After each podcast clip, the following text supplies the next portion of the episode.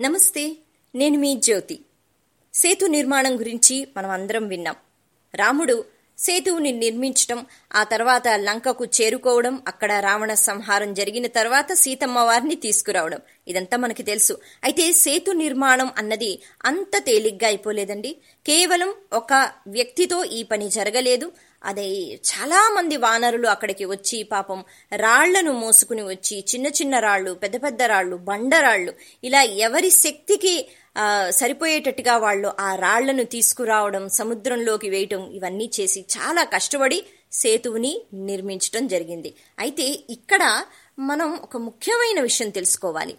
ఆ సేతు నిర్మాణం జరిగినప్పుడు రాయి అన్నది మనం సముద్రంలో వేసామనుకోండి నీటిలో వేసామనుకోండి అది మునిగిపోతుంది.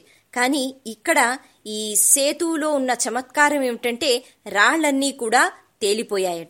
ఎలా తేలిపోయాయి? అంటే ఎవరు పడితే వాళ్ళు వచ్చి రాళ్ళు వేసేస్తే అవి తేలిపోయాయా? కాదు.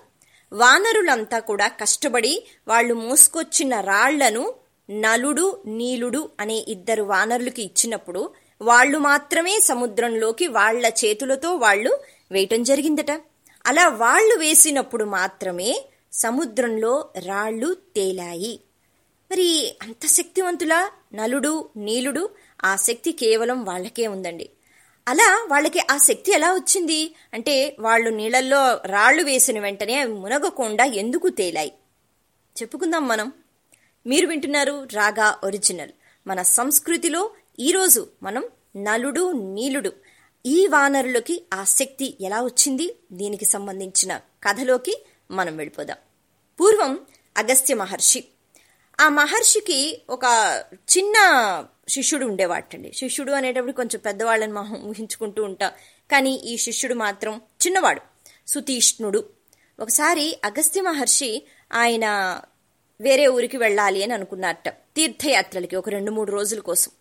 అలా వెళుతున్నప్పుడు ఒక బాధ్యతను అప్పగించారట శిష్యుడికి. ఆయన ఏమన్నట్ట నాయన ఇదిగో ఈ పెట్టి తీసుకో అని చెప్పి ఒక చిన్న పెట్టి ఇచ్చారటండి. ఆ పెట్టిలో ఏముంది? పవిత్రమైన సాలగ్రామం ఉంది. ఇక వేరే పూజా సామాన్లు కూడా అందులో ఉన్నాయండి. అయితే ప్రతిరోజు అగస్త్య మహర్షి ఆ సాలగ్రామాన్ని బయటికి తీసి దానికి అభిషేకం చేసి పూజలు చేసి మళ్ళీ ఆ పెట్టిలోనే జాగ్రత్తగా పెడుతూ ఉండేవారట. అగస్త్య మహర్షి దగ్గర ఉన్న సాలగ్రామం అనేటప్పటికీ అది సాక్షాత్తు శ్రీమన్నారాయణుడు. మామూలుగానే సాలగ్రామాలు అనేటప్పటికీ శ్రీమన్నారాయణుడు యొక్క స్వరూపం అని మనం మాట్లాడుకుంటూ ఉంటాం. మరి ఆయన దగ్గర ఉన్నది చాలా పవిత్రమైన సాలగ్రామం. మరి ఇది నేను తీసుకువెళ్ళలేను. ఎటువంటి ప్రదేశాల్లో తిరగాలో అక్కడ పూజలు చెయ్యగలను లేదో కాబట్టి ఇక్కడే ఉంచుతున్నాను. నాయన దీనికి మాత్రం రోజు అభిషేకం జరగాలి రోజు పూజ జరగాలి. నియమనిష్టలతో నువ్వు పూజ చెయ్యాలి మర్చిపోవద్దు అని చెప్పడం జరిగిందట. సరే అని అన్నాడు సుతీష్ణుడు. తీసుకున్నాడండి. అయితే బాలుడు అప్పటికి ఇంకా ఆ భక్తి ఆ శ్రద్ధ ఆ అంటే ఆ సాలగ్రామాల్ని చూసినప్పుడు ఇది సాక్షాత్తు శ్రీమన్నారాయణుడు అనే ఉద్దేశం ఆయన మనసులోకి అంతగా రాలేదనమాట ఆయన మన్నాడు తీసేట పూజలు చేసేట పెట్టేసేట. కానీ ఆ తర్వాత రోజు మళ్ళీ మర్చిపోయాట ఏదో ఆటలో మునిగిపోయాట. ఈలోపు అక్కడ దగ్గరలో ఉన్న ఆశ్రమాలు అంటే మునులు ఋషులు వాళ్ళు ఉండేవారు కదా?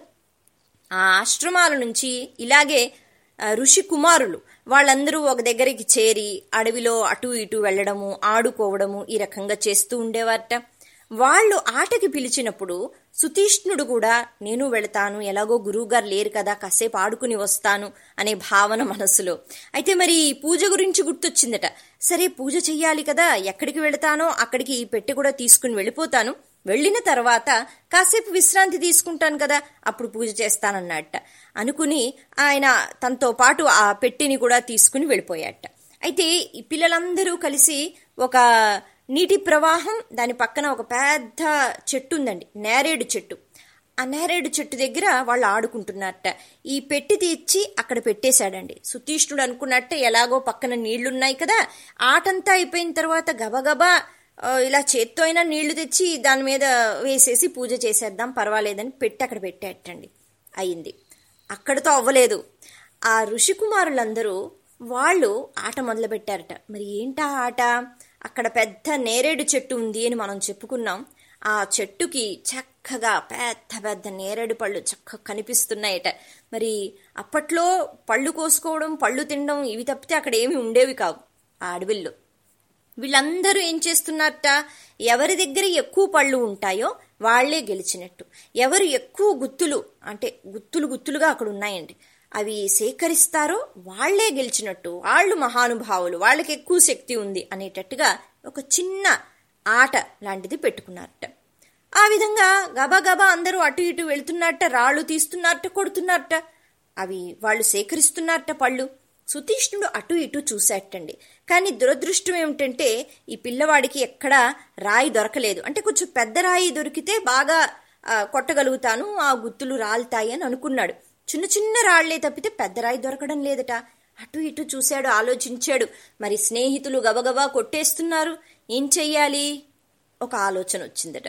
అదేంటది? గురువుగారు ఒక పెట్టిచ్చారు. అందులో ఒక సాలగ్రామం ఉంది. అది రాయిలాగే ఉంది కదా. దాంతో ఇసిరితే ఇక పళ్ళన్నీ పడిపోతాయి అనుకున్నట్ట. అక్కడ సాలగ్రామం అనేటప్పటికీ శ్రీమన్నారాయణుడి యొక్క స్వరూపం అన్న విషయం అంతగా తెలియలేదు. దాంతో ఆడుకోవచ్చు అనుకున్నాడు తీశాడు. తీసి సాలగ్రామం వేసి కొట్టేటండి. ఆ చెట్టుకి. కొట్టిన వెంటనే అక్కడ ఒక పెద్ద గుత్తి ఆ పళ్ళన్నీ కిందకి రాలిపోయాయిట. ఇక ఎంతో ఆనందం అనమాట చూసారా ఒక్క దెబ్బకి ఎన్ని పళ్ళు వచ్చాయో అని అంటున్నట్ట. బాగానే ఉంది. కానీ ఆ సాలగ్రామం మాత్రం అక్కడ కొమ్మల్లోనే ఇరుక్కుపోయింది. మరి చెట్టెక్కి కష్టపడి తీయాలి అంటే చెట్టు పక్కనే పెద్ద పుట్టట. చీమల పుట్ట కాదండి పాముల పుట్ట. మరి ఎవరు వెళ్తారు? ఎవ్వరూ కూడా వెళ్ళట్లేదు. స్నేహితులందరూ ఆట అయిపోయింది మేము వెళ్ళిపోతాం అన్నట్ట. అయ్యో మా గురువుగారు తిడతారు సాలగ్రామాన్ని తీయాలి ఎవరైనా సహాయం చెయ్యండి అని సుతీష్ణుడు అడిగితే అమ్మో కింద పుట్ట ఉంది పాము ఎప్పుడొస్తుందో తెలియదు సమయం కూడా అయిపోయింది మమ్మల్ని తిడతారు అని చెప్పి వాళ్ళందరూ వాళ్ళ దగ్గర ఉన్న పళ్ళు పట్టుకుని వాళ్ళు వెళ్ళిపోయారటండి. అప్పుడు సుతీష్ణుడికి బెంగ ఇప్పుడు ఏం చెయ్యాలి? గురువుగారు వస్తే నేనేం చెప్పాలి? నేను ఒక్కడిని చెట్టెక్కలేను తీయలేను అని అనుకుంటున్నట్ట. అయితే చిన్నపిల్లవాడు కదా ఒక పెద్ద నేరేడు పండు తీసేటండి ఆ సాలగ్రామం ఎంతుందో అంతే. మనకి నేరేడు పండు కూడా ఇంచుమించు సాలగ్రామం ఎలా ఉంటుందో అలాగే ఉంటుంది. అది తీసేట దానికి చక్కగా చందనం పూసేసేట చందనం పూసేసి ఆ పెట్టిలో పెట్టేశాడండి. ఇంటికి వెళ్ళిపోయాడు.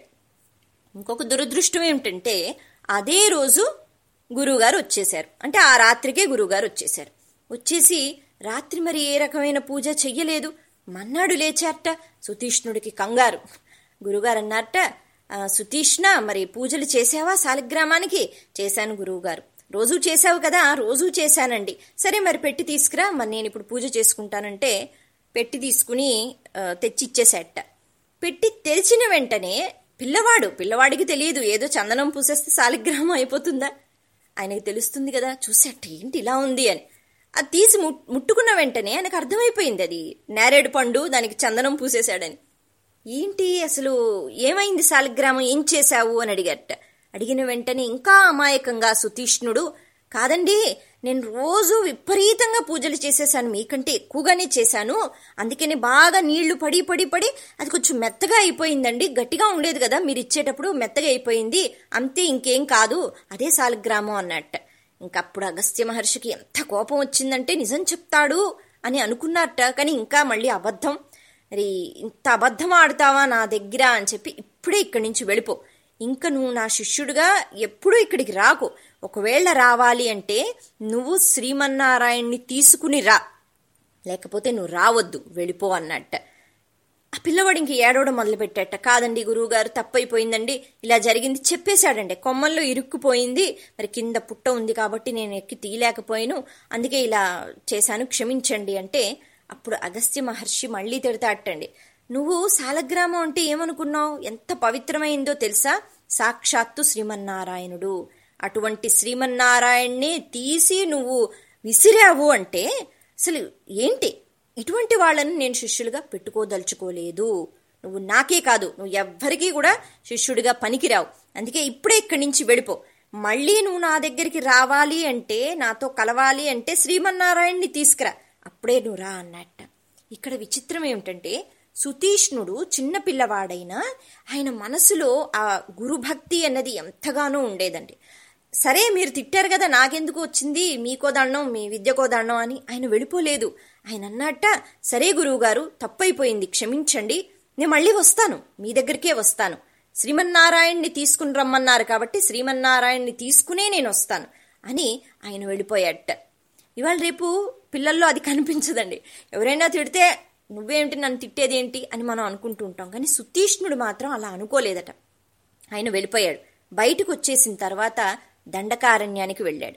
అక్కడ కూర్చుని అంటే అప్పుడు ఇంకా బాలుడు కానీ అక్కడ కూర్చుని అలా ఘోర తపస్సు చేస్తున్నట్ట కారణం ఏమిటి? శ్రీమన్నారాయణుడు కనిపించాలి. శ్రీమన్నారాయణుడు రావాలి. వచ్చిన తర్వాత ఆయన్ని తీసుకుని వెళ్ళి అగస్త్య మహాముని దగ్గరికి వెళ్ళిన తర్వాత మళ్ళీ ఆయన శిష్యుడిగా చేరాలి. ఇది ఆయన మనసులో ఉన్న తపన కోరిక. కాబట్టి అలాగా చక్కగా తపస్సు చేయడం మొదలుపెట్టాట అయితే ఎన్నో ఏళ్ళైపోయిందండి. సుతీష్ణుడు బాలుడి నుంచి పెద్దవాడైపోయాడు. ఆ సమయంలో శ్రీరాముడు అక్కడ అరణ్యవాసానికి వచ్చినప్పుడు సుతీష్ణ మహర్షిని కలవడం జరిగిందట. శ్రీరాముడి రూపంలో అక్కడ దర్శనమిచ్చాడు. శ్రీమన్నారాయణుడు శ్రీరాముడు అందరూ ఒకటే కదా.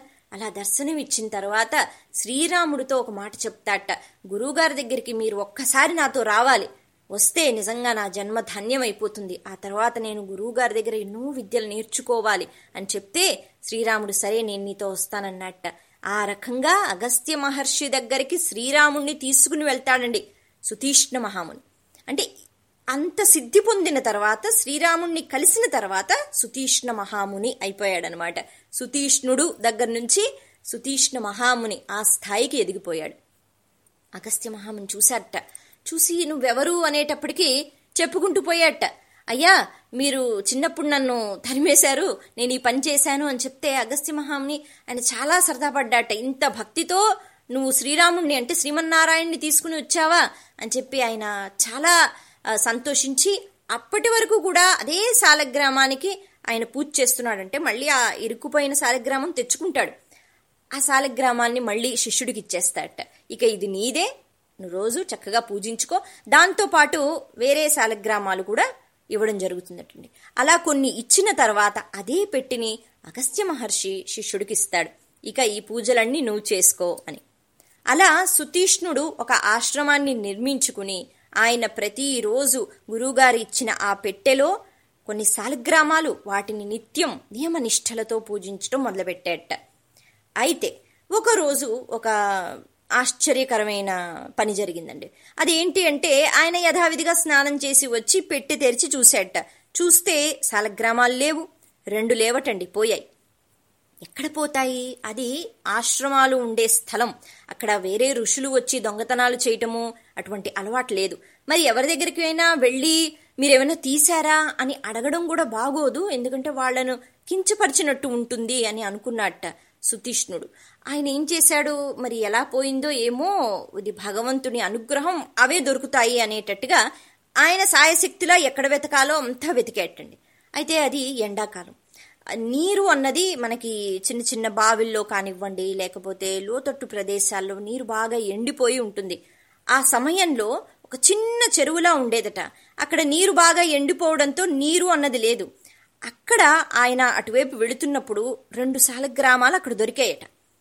అదేంటది? పెట్లో ఉన్న సాలగ్రామాలు ఇక్కడెలా దొరికాయి అని చెప్పి ఆయన గబగబా వెళ్ళి చూస్తే ఈయన సాలగ్రామాలే తీసుకున్నట్ట అమ్మయ్య భగవంతుని అనుగ్రహం మళ్ళీ దొరికిపోయాయి నా అని చెప్పి ఒక నమస్కారం పెట్టి అవి తీసుకొచ్చి జాగ్రత్తగా పెట్లో పెట్టేటండి. అయిపోయిందా? లేదు.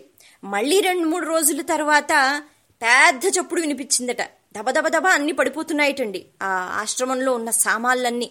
గబగబా లోపలికి వెళ్ళి చూసేటప్పటికి రెండు కోతులు వచ్చాయట ఆ రెండు కోతులు వచ్చి గబగబా పారిపోయాయి. ఆ పెట్టి తీసేసాయి. మరి ఆ పెట్టి తెరిచి చూసేటప్పటికి సాలగ్రామాలు లేవు. మళ్ళీ ఆ కోతులు పట్టుకుని వెళ్ళిపోతున్నాయి. ఓహో ఈ కోతులా పట్టుకుని వెళ్ళింది అని చెప్పి సుతీష్ణ మహర్షి వెంటనే పరిగెత్తి వెళ్తున్నట్ట. గాని కోతులతో మనం పోటీ పడగలమా? అవి అలా ఎగురుకుంటూ అటు ఇటు వెళ్ళిపోతుంటాయి. గబా గబా ఆ కోతులు రెండు వెళ్ళాయట. ఆ సాలగ్రామాల్ని తీసి నీటిలో వేసేసాయటండి. వేసేసిన వెంటనే అంటే ఒక చిన్న బావిలా ఉండేదట అక్కడ వేసేసాయట.